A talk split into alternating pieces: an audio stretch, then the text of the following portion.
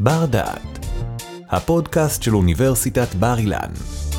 והפעם, כיצד מציינים את שנת השמיטה בימינו? והאם יש מקום לשמיטת חובות גם במערכת הכלכלית המודרנית, עם אהרון אריאל לביא מהמכון הגבוה לתורה.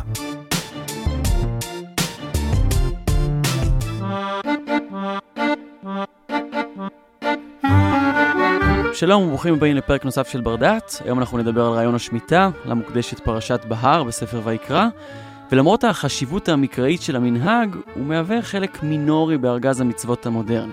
היום ננסה להבין לעומק את השמיטה על סוגיה השונים, שמהווה מצווה מהפכנית מבחינה אקולוגית, ובעיקר מבחינה כלכלית וחברתית. נמצא איתנו אהרון אריאל לביא מהמכון הגבוה לתורה באוניברסיטה, בוגר החוג למדע, טכנולוגיה וחברה. שלום אהרון. שלום אורי. האם אפשר, בכלל רלוונטי, לדבר על שמיטה של חובות כל שבע שנים, כשאנחנו מדברים על uh, מציאות של uh, משכנתאות של 25 שנה? איך הדברים מתכתבים? טוב, 25 שנה זה המקרה הטוב. כן. Um, כן, כולנו מכירים את ה... כולנו בסיפור הזה. Uh, קודם כל, שמיטת החובות מופיעה בפרשה אחרת, uh, בספר דברים י"ט, uh, שם מופיעה פרשת uh, שמיטת החובות, שמיטת הכספים עצמה. השמיטה מפוזרת על, על שתי פרשיות uh, בתורה. והשאלה שאתה שואל היא שאלה טובה, והאמת היא שאלה ששאלו אותה גם לפני אלפי שנים, כי הרעיון של שמיטת חובות הוא נשמע די דמיוני. נשמע כאילו, מה עכשיו לשמוט חובות, החברה תקרוס, אף אחד לא... נכון, למה שאני אתן הלוואות אם אני יודע שתוך שבע שנים יכולים לא להחזיר לי את הכסף? עכשיו זאת הסיבה גם, אה, שהלל הזקן התקין את מה שנקרא פוסבול, והוא בעצם אה, הלכה למעשה, לא ניכנס לפרטים בדיוק, הלכה למעשה ביטל את שמיטת הכספים, אתה חותם איזשהו מסמך, ואז בעצם החוב לא מתבטל, כן. כי הוא ראה שאנשים הפסיקו להלוות. אבל יחד עם זאת, אני רוצה לפתוח לך רגע אה, פרספקטיבה היסטורית. אוקיי? כשלומדים היסטוריה, חוץ מזה שזה מרתק, זה גם עוזר להבין את ההווה בצורה mm-hmm. יותר, אה, יותר מעמיקה. כי בעצם המצב שלנו, שבו אין שמיטת חובות, הוא החריג, הוא לא הכלל מבחינה היסטורית. כן. זאת אומרת שבמשך רוב ההיסטוריה שמטו חובות. כן, למעשה הייתה שמיטת חובות. קשה לדמיין את זה. אה, קשה לדמיין את זה, אבל, אבל זה לא משהו מופרך, אני אסביר לך איך. אה, בעצם מה שהיה קורה זה מחקר שמייקל הדסון אה, כתב עליו הרבה, אבל הוא לא היחידי, הוא אחד ההיסטורונים הכלכליים החשובים בעולם, שבעצם מה שקורה בעולם העתיק, עוד לפני מתן תורה, עוד לפני התורה שלנו, מסופוטמיה, אשור, בבל העתיקות, אה, היו עושים שמיטות חובות כל אחת לכמה זמן. לא מתוך איזה טוב ליבם או איזשהו אוטופיזם של השליטים, הם לא היו כאלה אנשים טובים, אתה יודע, סנחריב, סרגון, לא חבר'ה נחמדים כל כך. Mm-hmm. הסיבה הייתה שמאחר והתהליך הכלכלי הטבעי היה יוצר פערים אה, הולכים וגדלים. עד לרמה שאנשים היו לווים כסף, לא עומדים בהחזר החובות, ואז מוכרים את האדמות שלהם, ואז את עצמם לעבדות. מכירים את זה גם אה, מסוף אה, ספר בראשית, שבעצם יוסף קונה את האדמות של מצרים, ואחרי זה את המצרים עצמם כעבדים לפרעה, כי לא היה להם יותר מאיפה לשלם. כן. המצב של, של רוב האוכלוסייה היה נהיה כל כך קשה מבחינה כלכלית, שפשוט אמרו, אין לנו מה להפסיד, ולכן אנחנו לא נתגייס יותר לצבא, ולא נבוא יותר לעבודות אה, ציבוריות. ואז המלך ראה שאין לו מי שיבוא לצבא, ולכן השליט שמולו יכול לכבוש אותו נורא בקלות. באותה תקופה הצבא היה כמעט כולו מילואים, לא היה צבא סדיר. כן. היה כמה יחידות עילית, אבל הצבא היה מילואים חקלאים שנהיים חיילים בבוקר בעיר אחד. ולכן המלך היה עושה מדי פעם, בדרך כלל היה מצמיד את זה ליום הולדת שלו, או ליום שבו עלה לשלטון, או איזשהו משהו כזה, מין יום חג ומוחק את כל החובות uh, של כולם, בעצם מאפס את המערכת. אז, אז אתה אומר שזה גם לא היה רעיון שהוא מיוחד ל- ליהדות, כי ברגע שמדינות היו נותנות לאזרחים שלהם למכור את עצמם לעבדות במידה והם באמת נכנסים לחובות, המדינה עצמה הייתה הופכת לחלשה ומאוד פתוחה להתקפות של אויבים, ולכן משתלם לשחרר אנשים לחופשי. נכון, המנגנון לא היה בר קיימא, אבל תכף נגיע לחידוש שביהדות, כי החידוש פה הוא, הוא עצום. אני רק אגיד רגע מתי זה נפסק, פחות או יותר, עד כמה שאנחנו יודעים, זה נפסק בתחילת אמצע האימפריה הרומית. Mm-hmm. הרבה בגלל לחץ של בעלי הון, שבעצם זה לא היה לטובתם. אנחנו מכירים את זה טוב. ואחד הקיסרים שניסה לעשות את זה בעצם נרצח על ידיהם. נרצחו המון קיסרים, כן? זה כן. לא... לא כזה מיוחד. זה היה די ספורט לאומי כן. ברומא. ואחת הפעמים האחרונות, ואני מספר לך את זה כי זה מתחבר ככה לסמל שכולנו מכירים, אחת הפעמים האחרונות הייתה אדריאנוס קיסר. עכשיו, אנחנו מכירים את אדריאנוס מההיסטוריה שלנו, כלא בדיוק צדיק גדול, זה אותו אחד שהכריע את אה, מרד בר כוכבא. כן. הקים את אילה קפיט, קפיטולינה, היה עריץ די, די אכזר. ויש מטבעות מהתקופה שלו, אה, שלו עם אה, לפיד שורף משהו. עכשיו, היסטורית אנחנו יודעים שמה שהוא עשה, הוא פשוט שרף את הארכיון של רומא, כי שם היו כל החובות. זאת אומרת, אם אתה עכשיו לוקח ממני הלוואה, איך ידעו, איך אני יכול לתבוע את זה ממך? אני ואתה הולכים ביחד למה שסוג היה בנק. סוג של בנק, סוג כן. של בנק, וחותמים על מסמך עם עדים, ו... שהמסמך הזה הוא גם סוג של כסף, כי יש איזשהו אמון נכון. בינינו ש... הוא שיש הוא שטר חוב, אפשר כן. אפשר לסחור בשטרות חוב האלה, כן, וכשאתה מחזיר את ההלוואה, אנחנו הולכים ביחד. אתה לא נותן את הכסף עד שאנחנו הולכים ביחד לאותו בנק, אנחנו קוראים את השטר הזה מול העיניים של כולם, ואז אני מקבל את הכסף ונגמר הסיפור. ברגע שאתה הולך ושורף את כל הארכיון, אתה בעצם אה, מבטל את כל, תחשוב שכמו שמישהו עכשיו ימחוק את כל ה database של אה, בנק ישראל, או של הבנקים, או של חברות האשראי, פשוט יאפס שם את המחשבים. אז ו- כולם פתאום יהיו שווים, לכולם יהיה אפס שקל בבנק, וכל... לא יהיה- לא יהיה לא יהיה חובות, כסף, לא לא יהיה כלום. חובות יותר. כן. לא, כסף אולי יהיה, אבל חובות לא יהיה. עכשיו, מה שאנשים לא יודעים, זה שהלפיד הזה מאותו מטבע, אה, למעשה התגלגל לפסל החירות. פסל החירות האמריקאי הרי מחזיקה שם ספר, וביד ימין איזשהו מין אה, לפיד כזה גבוה, נכון. אז אה, רוב האנשים חושבים, ובצדק, שזה לפיד החירות, אור האמת, אור הדמוקרטיה, מתנה שנתנו הצרפתים כן. לאמריקאים. משהו כזה. הלפיד הזה הוא בעצם סמל לשמיטת החובות. החירות שעליה מדובר זה חירות מחובות. עכשיו, מה החידוש ש, של היהדות ושל התורה בעניין הזה? ששמיטת החובות הופקעה בעצם מהמלך. זאת יותר לא משהו שהוא אה, מתי שבא לך, מתי שנראה לך, כשאתה המלך חושב שזה טוב לך, אלא היא ידועה מראש, והיום כשיש לנו לוח שנה שהוא קבוע מראש, אתה יכול לדעת מעכשיו ועוד עשרת אלפים שנה, באיזה יום ובאיזה שעה ביום יישמטו החובות, כי זה קבוע. כל שבע שנים, בשקיעת החמה, בערב ראש השנה, שסוף השנה השביעית, אנחנו עכשיו בחודש סיוון, יום אחרי חג השבועות של אה, שנת שמיטה תשפ"ב, אז בעוד אה, ארבעה חודשים פחות או יותר, ערב ראש השנה, אה, אמורים החובות להישמט. כן. וזה חידוש עצום, כי זה נהיה חוקה. זה חוקה, מה שהופך את זה לדמוקרטי יותר, פחות אה, נתון לשררה של אה, אנשים ספציפיים. וגם אמרת פה משהו בין השורות שהוא דרמטי, אתה אומר, חופש באותה תקופה היא להיות ללא חובות. זה המשמעות. נכון, כי גם, צריך לזכור שלפחות ביהדות גם זה בא עם עוד משהו. זה בא עם איסור אה, ריבית על הלוואות, כן. לפחות בתוך עם ישראל. למעשה, הלוואות אה, היו השיטה לתת צדקה באופן שלא מבייש את העני. אתה נותן לו הלוואה, זה לא מתנה, זה הלוואה. אתה, נותן, אתה מתייחס אליו כאדם שווה, כאדם שיכול להשתמש בכסף באופן יזמי, אה, אבל בעצם באיזשהו שלב, או שתגיע שמיטת הכספים, או שאתה יכול לוותר על זה גם כן, אתה לא חייב, אבל זה מהמם. יכול דרך לתת אה, צדקה. עכשיו צריך לזכור, פה ניכנס טיפה לנושא השמיטה גם בימינו, שבאותה תקופה הלוואות לא, לא ניטלו, הלוואות נוטלים, לא, לא לוקחים, הלוואות לא אה, לצורך השקעה, כמו בימינו. כמעט ולא. היום בן אדם לוקח השקעה, פותח עסק, בתקווה העסק מצליח, הוא מרוויח, הוא מחזיר את ההלוואה, ובזכות ההשקעה יש לו עסק שעכשיו ממשיך להניב לו רווחים, נכון. או הוא קונה בית, או איזשהו נכס ש... אה, זאת לא, החשיבה אז הייתה למטרות מחיה. בכלל, כל החשיבה אז אה, הייתה מעגלית. איך השמיטה קשורה למעגליות ולכלכלה מעגלית? אז אה, טוב, כלכלה מעגלית זה נושא בפני עצמו, אבל ברמת הקונספט, אה, השמיטה היא מצד אחד מחזורית כמובן, כן, חוזרת כל שבע שנים, אבל יש בה, באחד ההיבטים של השמיטה יש גם היבט רוחני. מופיע גם בגמרא ואחרי זה גם בזוהר, שיש גם שמיטה של העולם כולו, של אה, שיט אלפי שנין הווה עלמא ואלף אחד חרוב. זה בארמית, בעברית זה אומר ששת אלפים שנה יתקיים העולם, ואלף אחד יחרב. עכשיו, יחרב, לפי כל המפרשים, זה לא שהוא ייעלם, אלא אה, הוא יעבור מצב צבירה, יעבור מהמם. פאזה, יעבור ל- לרמת קיום אחרת. זאת אומרת, הקונספט הזה של התקדמות אחרי מעגל של שבע שנים, הוא מופיע כבר, ב... כבר בתורה שבעל פה לפני הרבה מאוד שנים.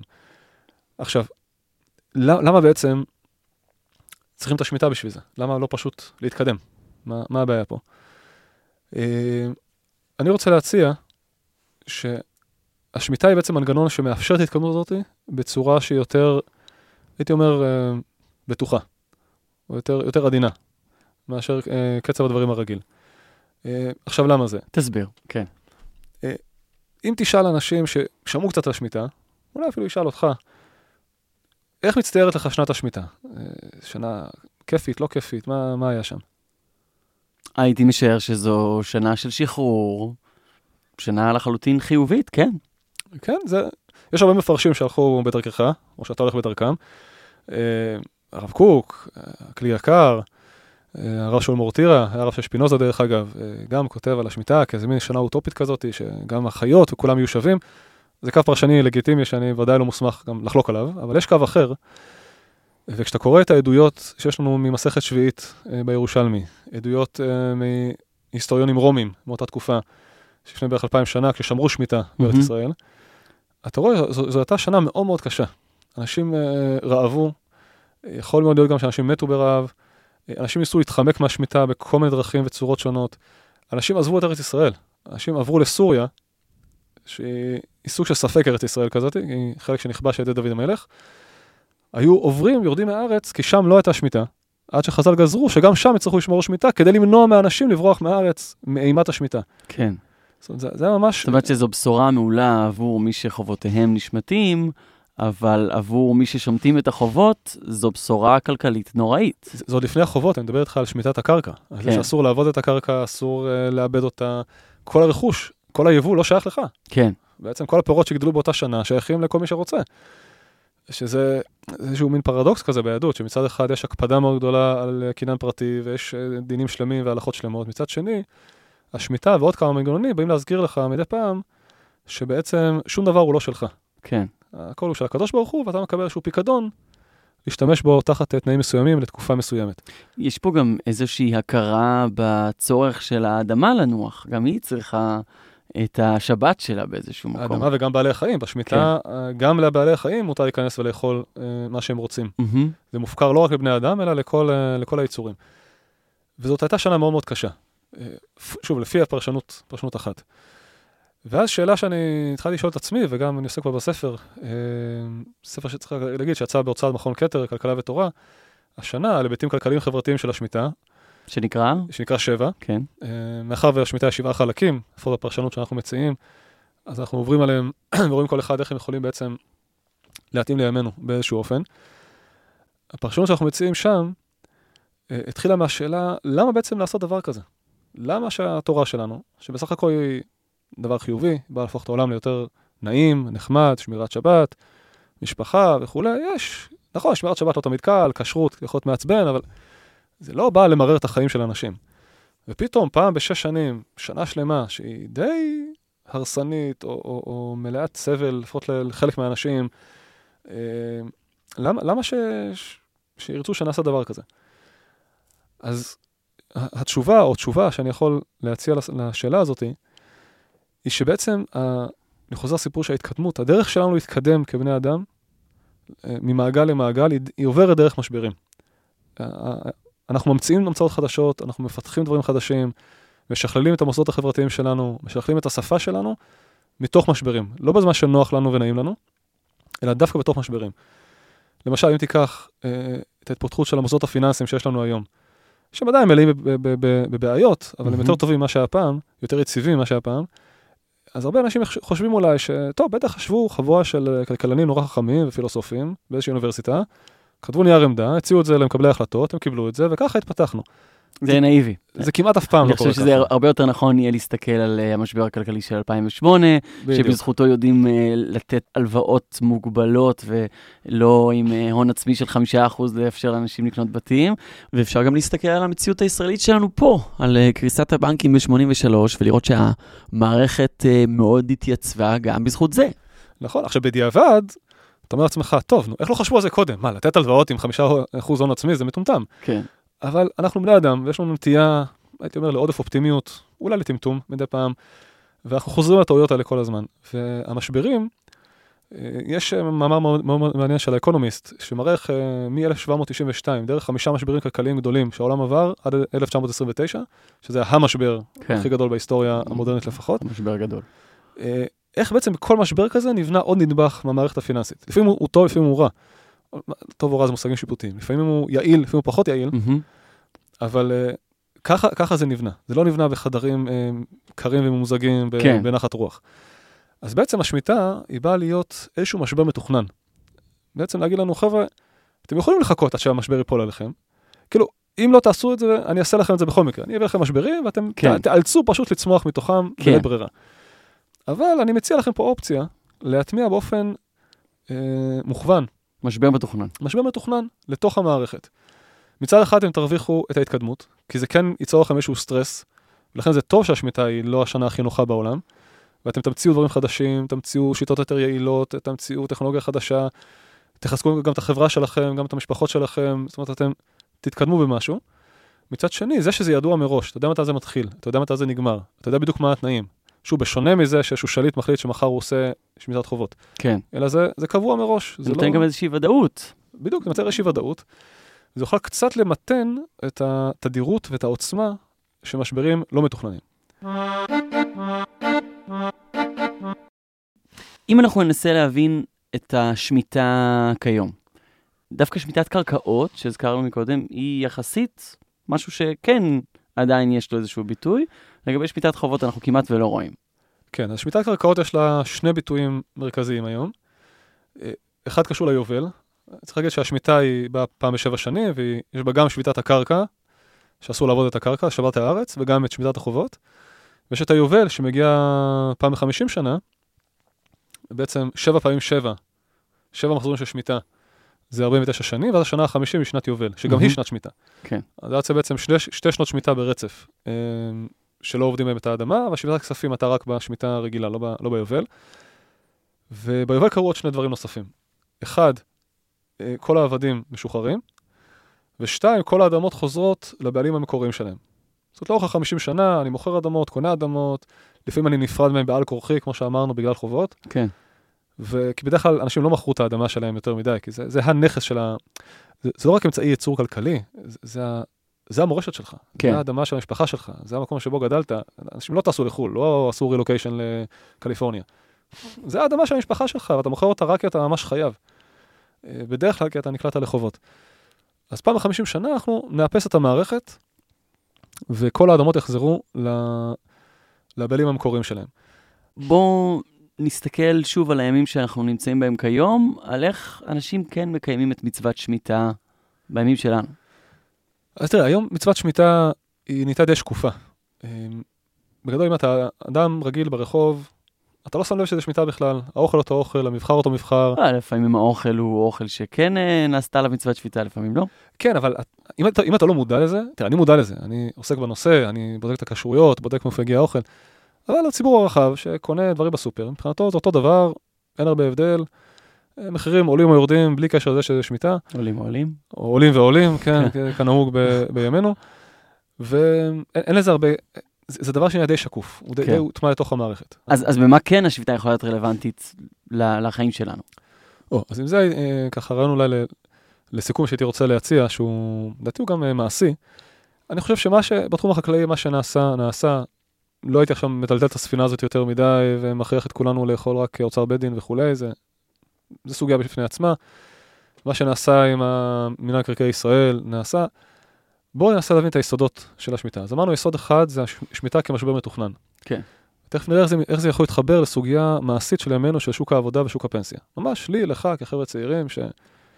חיים עוד לפנינו, והפנסיה כנראה לא תהיה שם כשנגיע, תכף נגיע לזה. אני עוד מאלה שחושבים כן, שהיא כן תהיה שם, אבל כן. אה, אוקיי, כל אחד, אה, כל אחד is entitled to believe כן. במה שאתה, כן. שאתה רוצה. אז אני יודע שזו דעה מאוד ייחודית, אנשים לא מאמינים שראיתי באחת ההרצאות שלך שאתה אומר.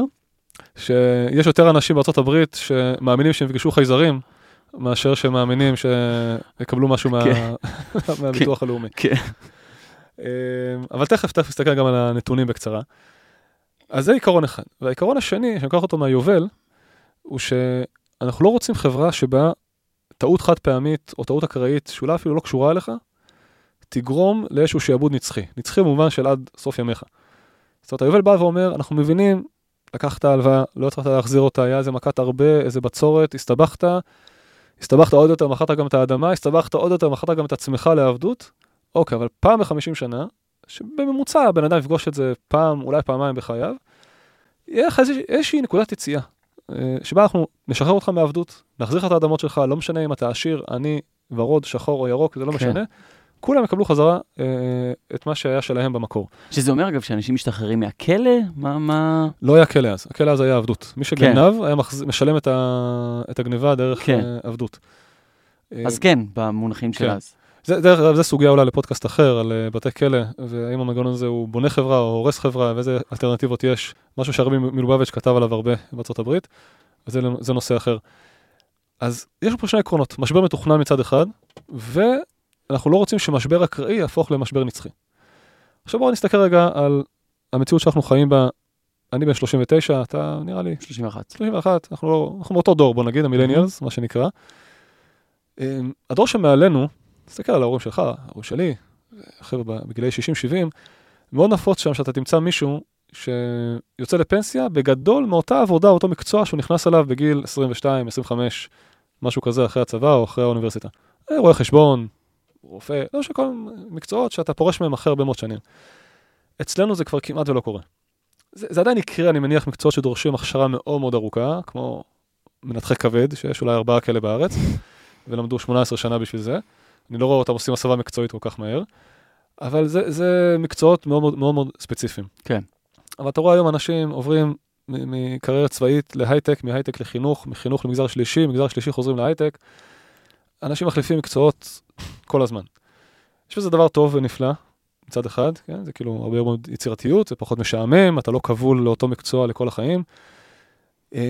יש בזה אבל משהו גם מאוד מאוד בעייתי, כי כל מעבר כזה הוא בעצם אה, משבר פוטנציאלי. וראינו את זה גם בקורונה בצורה מאוד חזקה. מי שלא היו מוכנים, כל האנשים שעבדו בתחום התיירות, אה, חלקם נזרקו מהעגלה בעצם. חלקם הצליחו לעשות שפה מקצועית, חלקם הצליחו לשרוד את השנתיים האלה ועכשיו חוזרים לתיירות. אבל כל דבר כזה הוא משבר שיכול ליצור אה, נזק מאוד מאוד גדול. ופה אני חוזר ליובל, בעצם זה יכול להיות משבר, ש... משבר אקראי, שאולי אפילו לא בשליטתך, פשוט המקצוע שלך נהיה לא רלוונטי. אתה נהג אוטובוס ונכנסו האוטובוסים האוטונומיים ואתה כבר לא רלוונטי. וזה יכול להיות עכשיו משבר שילווה אותך כל חייך ולא תוכל לחזור למעגל העבודה. אז אני אומר, בוא רגע נשלב את, ה... את שני הרעיונות האלה, וניקח את המודל של שנת שבתון שכבר קיים, והוא בהשראת השמיטה באופן אה, חד משמעי, כן? שנת השבתון שקיימת באקדמיה, אנחנו פה באוניברסיטת בר אילן וגם בעולם החינוך, אה, היא לא המצאה מקרית, המציא אותה צ'ארלס אליוט, שהיה נשיא אוניברסיטת הרווארד ב-1880, וזה ברור שהוא לקח את זה מהשמיטה, כי זה שנה אחת כל שש שנים. עכשיו, מה שחשוב שם, והוא כותב את זה... זה אגב אחד המקומות היחידים שממש מתקיימת בהם שנת שמיטה בצורה כזאת, באופן מהותי, שלוקח חלק בחיים שלה. נכון, נכון. הנה, הנה עוד דוגמה ליישום השמיטה בחיים המודרניים, שהגיע כן. בכלל מארצות הברית. וכשאליוט התחיל עם הדבר הזה, וגם יש בעקבותיו, הם הדגישו באופן חד משמעי, זה לא לטובת הפרופסור. זה לא אה, חלק מתנאי העסקה כדי שהפרופסור יהיה כיף בחיים. זה לא הנקודה. זה לטובת המוסד, זה לטובת התלמידים. למה? כי מישהו מסיים דוקטורט, מתחיל ללמד, נניח כשהמשרות באקדמיה, כן? מתחיל ללמד, ואחרי חמש, שש, עשר שנים הוא כבר לא רלוונטי. כי הוא מלמד עדיין את מה שהוא חקר לפני עשר שנים, העולם כבר התקדם מאז, והוא פשוט מרצה פחות טוב. עכשיו, אתה לא יכול לצפות ממנו שבזמן שהוא גם מרצה וגם בודק מבחנים והכל ביחד, גם יעסוק במחקר או יקרא מחקרים של אחרים. אז אתה אומר, פעם בשש שנים אני אתן לך שנה על חשבוני, חשבון המוסד, כדי שתלך לאוניברסיטה אחרת, כדי שתקרא מחקרים, תעשה מחקרים משלך, תתעדכן, תחזור אליי כמרצה הרבה יותר טוב, לטובת התלמידים שלי. זה שאתה גם נהנה מזה, אחלה, אבל זה, זה בגדול, זה, זה כדי שהמערכת שלי תהיה יותר... אה, אה, אה, אני יכול לדמיין איך השנת חופש לצורך פיתוח עצמי, היא יכולה להיות רלוונטית לעוד המון מקצועות אחרים. אז זה בדיוק הנקודה, שאני חושב שאפשר לעשות, איך, איך זה מתחבר גם למשבר הפנסיה. בואו בוא, בוא נסתכל על מעברי המקצועות האלה כמשברים. ובוא נתכנן אותם. זאת אומרת, אל תחכה עד שהמקצוע שלך לא רלוונטי, ואז צריך ללמוד פייתון או לא יודע מה בהייטק, או תחפש איזה משהו אחר. כן. דרך אגב, גם שכבר בהייטק, זה שלמדת תכנות לפני 20 שנה, לא ג'אווה באוניברסיטה, זה לא רלוונטי. אם, לא, אם אתה לא מעודכן, נכון. אתה, אתה תיפלט. לא רק זה, אלא גם מי שעוקב אחר ההתפתחויות הטכנולוגיות האחרונות, אלגוריתם הבינה מלאכותית GPT-3, שלא ניכנס למה זה כרגע, אבל זה אלגוריתם מאוד חכם, והוא יודע גם אה, לפתח קוד. אז אפילו המקצועות שהיה נראה לנו מובן מאליו שישרדו את מבחן הזמן, לא בטוח ישרדו את מבחן הזמן. גם מקצועות שמאוד היילייט כרגע, לא בטוח שהם אה, יישארו. הם פשוט ישנו צורה. כן. ו... אז בוא בעצם ניקח בעצמנו תקופה יזומה, שמתואמת עם המעסיק שלך. לא חייב להיות שנה כל שש שנים, בוא לא נהיה פונדמנטליסטים. יכול להיות חצי שנה כל שלוש שנים, מה שנכון לך. ובאופן יזום, תלך תלמד משהו חדש, תעבור השתלמות, ת, תיפתח לעוד נושא, או אפילו בתחום שלך. תלך לכנסים, תקרא מחקרים, תלך השתלמויות, ואז או שתחזור למקום העבודה שלך כעובד יותר טוב, יותר, יותר פרודוקטיבי, או שתעבור בצורה מסודרת ובטוחה יחסית שוב, זה עדיין משבר, אבל פחות uh, דרמטי, משבר uh, לא מתוכנן, לשלב הבא, הבא בחיים שלך. אז איך עושים את זה פרקטית? או, עכשיו השאלה היא, צד אחד זה איזשהם הסכמים בין המדינה, המעסיקים והעובדים, שסוג של חופשת לידה. בעצם שמי שעוזב במסגרת אותו הסכם את העבודה שלו תקופה מסוימת, Mm-hmm. ומוכיח גם שהוא בהשתלמות וכולי, מקום העבודה שלו אה, יישמר, כמו חופשת לידה. אלא אם כן, המעסיק מוכיח שאין לו צורך יותר במקום הזה, כי הוא לא לקח אף אחד לתקופת ההחלפה, ואז זה לגיטימי שאותו עובד ימשיך הלאה, אבל עדיין זה, זה היה יותר מתוכנן ויותר אה, יזום מראש. עכשיו, השאלה השנייה היא איך לממן את הדבר הזה, בדיוק. כי בתקופה שאתה לומד, משתלם וכולי, כן, נורא קל להציע חופש לכולם. כן, נורא קל, אבל איך נעשה את זה? אז uh, יש אנשים שדיברתי איתם, אמרו לי, טוב, שהפילנטרופים ישלמו, אני לא מאמין בזה. כן. גם אין להם מספיק כסף, באמת, כי צריך להבין, אין להם כסף נזיל בכמויות כאלה, יש להם מניות, מניות זה כסף דמיוני. אם, אם עכשיו כולם יכירו את המניות שלהם כדי להנזיל את הכסף, אז הערך ייפול. אה, אז זה לא רלוונטי. המדינה זה גם לא רלוונטי, כי קודם כל אני לא חושב שאנחנו צריכים לבסס את הכלכלה שלנו על המדינה. דבר שני, זה פשוט לא מעשי, כי המדינות שלנו גם ככה, בכאלה חובות עתק. לא דיברנו על זה בכלל בהקשר של שביתת חובות, אבל זה עוד... אה, גירעון זה חוב זה- מדינה זה שכל. מדינה בעולם יש לה. בישראל. הגירעון יחסית קטן בשנה יחסית, כן. הזו, אבל עדיין עצום. עדיין עצום, ביפן הוא קרוב ל-280 אחוז מהתוצר, שזה פסיכי, זה, מד... זה מדינה שבהתאבדות, גם כן. אין, אין שם ילודה, זה בכלל. שזה אומר שכולם צריכים לעבוד למשך שלוש שנים ולא לקבל שום כסף על העבודה שלהם בשביל להחזיר את אותה כן. הלוואה אינסופית. רק כדי לאפס את המערכת. כן, רוב מדינות העולם המערבי זה קרוב לבין 80 ל-100 אחוז, שזה אומר שנה שלמה כזאת. כן. אבל זה הנורמה, צריך להגיד, כן? זה כן, זה זה לא הנורמה. כלכלה מודרנית. אבל צריך להגיד שגם, או שוב בפרספקטיבה היסטורית, אבל זה נושא לפודקאסט אחר, זה חריגה מהנורמה. כן. כי עד קיינס, עד שנות ה-30, לא היה דבר כזה. מדינות שמרו על תקציב מאוזן פחות או יותר. כשהיה להם עודף, הם שמרו אותו בצד, כדי שכשיהיה גירעון, הם יכסו אותו עם העודף, כי כולם ידעו שיש משברים כלכליים, שזה הולך במחזורים. דרך אגב, שים לב, כשמדברים על משברים כלכליים, היה לנו את המשבר ב-2001, הדוט קום, מהמם. 2008 הדיור, 2015 מזרח אסיה, ואנחנו עכשיו 2022. אה, בלי קשר לקורונה, השווקים של ההייטק שוב נופלים. במקרה זה גם שנות שמיטה. אני לא טוען לאיזושהי מיסטיקה בעניין. אני רק בא ואומר שמשברים כלכליים, יש להם- קוראים. יש להם איזשהו דפוס. שנים, כן. אה, יש הסברים למה, זה קשור לאותו עודף אופטימיות, שאנשים משקיעים ומשקיעים, מתוך מחשבה שהמשק אה, לעולם ימשיך אה, לגדול, אבל עד שהבועה מתפוצצת. נחזור לעני- לענייננו, שאני מזכיר, אנחנו מנסים לבדוק את ההיתכנות הכלכלית לאיך אפשר באמת אה, לקחת שנת שמיטה בחיים האישיים שלנו, מי יממן את זה? או, אז פה אנחנו נפגשים עם משבר אחר שהזכרנו אותו מקודם, של אה, משבר הפרישה. שאתה אומנם אה, זן אדיר, ואתה באמת אה, מאמין שהפנסיה תוכל להחזיק אותך, כן. אבל יש לנו בעיה, שהיא בעיה טובה, כן? יש לנו בעיה שאנשים חיים יותר מדי שנים, בעיה נוראית. בעיה נוראית, כן? כמובן זה בצחוק, כן. לא רואים פה את החיוכים שלנו, זה ברוך השם שהגענו למצב שאנשים חיים עד גיל 80, 90, 100, אמרנו להם, מזל טוב, תחכו עד גיל 120, לקחו אותנו ברצינות לקחו אותנו- מדהימה. תן להם ברצינות. אה, שמע, תוחלת החיים עד לפני 60 שנה הייתה 45. אנשים כן. מתים בג- בגיל שאנחנו מבחינתנו רק מתחילים את החיים בגיל 45. והבעיה שהמערכת שלנו היא לא בנויה לזה. מערכת הפנסיה, מערכת הפרישה, הביטוח הלאומי, לא ערוכים לזה שאנשים יחיו עוד 30-40 שנה אחרי הפרישה שלהם. אה, הביטוח הלאומי הברית צפוי לקרוס ב-2034, שזה כלום, זאת 12 שנה. פה אנחנו ב-2042. 40, 44, 42, כן. גם, זה גם כלום, זה כן. 20 ומשהו שנה, זה שום דבר במונחים היסטוריים. אבל לפוליטיקאים קל להתעלם מזה, כי זה בעיה של הכנסת הבאה. אז אף אחד לא רוצה להתעסק בזה ולהיות האיש הרע שיחתוך את הביטוח הלאומי או יעלה את המיסים. יגרום או... לכולם אה, לפרוש בגיל אה, 70 ויאריך את הקריירה שלהם בניגוד רצונם. אז זהו, אז מה שמציעים בדרך כלל זה בואו תפרשו עוד יותר מאוחר. אבל זה גם לעבוד רצוף מגיל 22 עד 67 זה כבר די פסיכי, עכשיו להאריך את זה ל-70, 75, זה גם לא ריאלי. ובנוסף לזה, המקצועות שלנו היום, אה, הם לא דורשים כוח פיזי ברובם, ויותר ויותר לא דורשים כוח פיזי.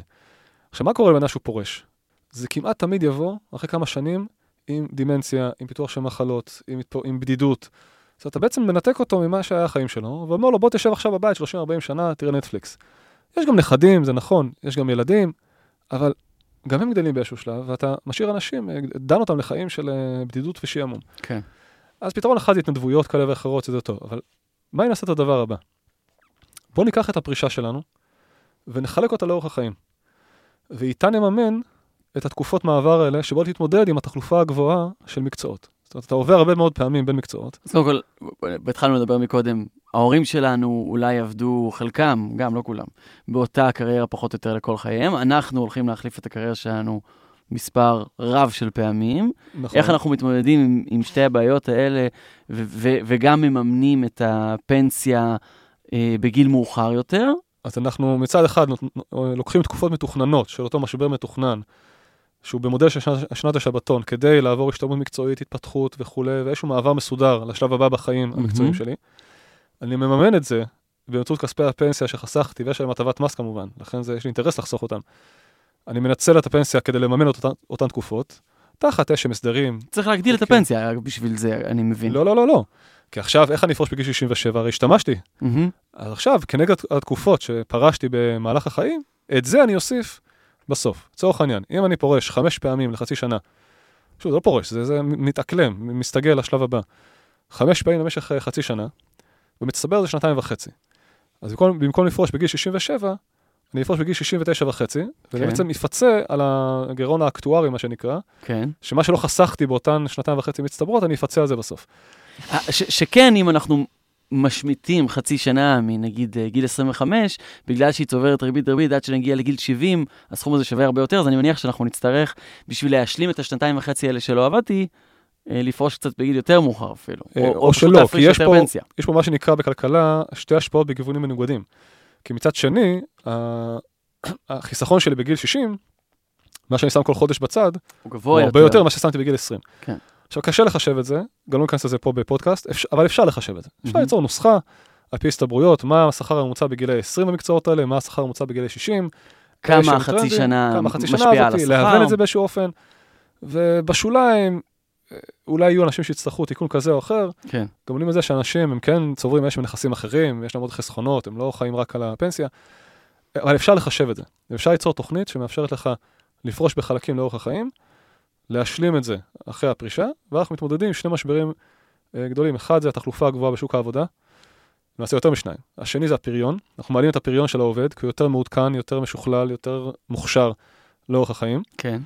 ואנחנו מתמודדים עם הבעיה של הביטוח הלאומי אה, ומשבר הפנסיה בגילאים אה, מבוגרים. אוקיי, זה, זה נשמע רעיון מעולה, אני פשוט קשה לי להאמין, קשה לראות אותו יוצא לפועל. האמת היא שגם לי. תשמע, רעיונות הרבה יותר פשוטים מזה אנחנו לא מצליחים לקדם במדינה. חוקים נכון. הרבה יותר בסיסיים לא מצליחים לקרות פה. אז מהלך כזה לאומי או אפילו בינלאומי של קרנות השתלמות ושנות שבתון. ותוך כדי עבודה על הספר אני בעצמי אמרתי לעצמי כמה פעמים, טוב, נו, למה אתה כותב את זה? קודם כל מי יקרא את זה, ומי שיקרא, מה הוא יבין משם, וגם מי שיבין, האם, האם מישהו ידאג ל, ל, ליישום של הדבר הזה. ואז אני נזכרתי בסיפור שאותו אני ארצה ככה ל, ל, לסכם. אה, זה לא סיפור יותר עובדה היסטורית. שוב, אני חוזר להתחלה שלנו, כן? שפרספקטיבה היסטורית אה, היא, לא סתם לכיף, היא לא סתם מעניינת, היא נותנת לך המון תובנות על החיים שאתה נמצא בהם עכשיו. ולכן אני חושב שהיסטוריה זה אחד המקצועות הכי חשובים אולי בבית ספר, רק חבל שלא משקיעים בו מספיק. אה, היה פילוסוף רומאי בשם סנקה. אה, הוא היה אנטישמי גדול, היה גם צמחוני, בלי קשר. אחד הצמחונים הראשונים. אני- טבעוני ותמיד אני מתבאס להזכיר. יהודים הוא מאוד לא אהב, חיות כנראה יותר. קצת יותר. כן. אה, עכשיו, למה הוא היה- אנטישמי כזה גדול? אה, לפחות בהסברים שהוא נותן לעצמו, וכתוב, יש את הכתבים שלו, אה, בגלל שהוא ראה ביהודים עם של עצלנים, שכל שישה ימים שובתים ליום שלם, זה 16% מהזמן, זה בטלה, זה שעמום. לא היה דבר כזה בעולם העתיק. היה אולי בחג השנה החדשה, יום הולדת של המלך, איזה יום חופש. אבל לא היה דבר כזה חופשות, בטח לא כל שבוע יום חופש. והוא לא היחידי, הרבה עמים ראו בעם היהודי אה, עם נחות בגלל הדבר הזה. כן. ואני שואל את עצמי, מה אם הוא היה קם לתחייה עכשיו? ובתור ניסוי מחשבתי, כן? ורואה שמי שירש את האימפריה הרומית, העולם המ- המערבי, העולם הנוצרי שירש את האימפריה הרומית, גם מעשית, אבל גם בעיקר רוחנית, מחשבתית, אה, פילוסופית, לא רק שיש לו יום אחד של מנוחה בשבוע, יש לו יומיים. יותר ממדינת ישראל, דרך אגב. ואפילו הולכים לכיוון, הולכים לכיוון של שלושה. בבלגיה, בפינלנד, מתחילים לדבר כבר כן. על שלושה ימי חופש בשבוע. הוא, הוא היה מתהפך בקברו. זאת אומרת, זה מה שלימדתי אתכם. זה, זה, לא רק שלקחתם את הרעיון היהודי, עוד, עוד הגדלתם לה, לה, להכפיל ולשלש אותו. ו, וזה, הסיפור הזה תמיד מזכיר לי שלרעיונות יש אה, חיים ארוכי טווח. זה ריצת מרתון. זה לא קורה בן לילה. עכשיו, יכול להיות שכל מה שאמרנו פה לא יקרה אף פעם, אבל יכול להיות, רק יכול להיות, ובואו ככה ניפרד עם המחשבה האופטימית הזאת, שבעוד 50 שנה, בעוד 500 שנה, בעוד 1,000 שנה, אני לא יודע, אני לא נביא. אבל מתישהו בעתיד יסתכלו אחורה, ישבו עוד איזה שני חבר'ה פה באוניברסיטת בר אילן ויקליטו פודקאסט אחר, ויגידו, מה, פעם לא הייתה שנת שבתון לכל אחד? מה, אנשים כאילו היו חיים, עובדים 40-50 שנה ברצף, בלי חופש. בלי חופש, בלי, בלי לחשוב על מה הם רוצים לעשות. ו- ו- ובזמן הזה, בזמן שהילדים שלהם קטנים, הם היו כל הזמן בעבודה, עד שהם כבר פרשו, כבר הילדים שלהם, היה להם ילדים משלהם, אז בעצם פספסת את כל תקופת הנעורים של הילדים שלך. לא, אתה סתם גורם לנו להרגיש כמו פראיירים. אה, לא, לא, אני רוצה שאנשים יחשבו על זה ברצינות, אתה כן. מפסיד את התקופה הכי חשובה בחיים של הילדים שלך, אתה עובד בתקופה הזאת כמו משוגע, עד שאתה יכול קצת להתפנות, הם כבר בעצמם במרוץ החיים שלהם, ונשאר לך להיות עם הנכדים קצת, שזה גם טוב, אבל זה לא הילדים שלך. ו... אז גם מבחינה חברתית, גם מבחינה משפחתית, גם מבחינה כלכלית, גם מבחינת פריון, גם מבחינת אה, למנוע מאנשים להיכנס למשבר שהם ייפלטו משוק העבודה, שגם זה פוגע בפריון הכללי. וגם מבחינת אה, מערכת הפרישה שלנו, עם, עם תוחלת חיים שהולכת וגדלה, הרעיון הזה הוא הגיוני. האם הוא יקרה בימי חיינו? אני לא יודע, אבל בואו נקווה שכן. אני גם מקווה שכן. אהרון אריאל אבי מהמכון הגבוה לתורה באוניברסיטה, תודה רבה. תודה רבה לך. תודה שהאזנתם לנו. באפליקציית בר דעת תמצאו עוד הרבה פודקאסטים מרתקים, גם בנושאים דומים וגם בתחומי ידע שונים לגמרי. בואו לגלות אותם. בר דעת, אפליקציית הפודקאסטים של בר אילן, משפיעים על המחר, היום.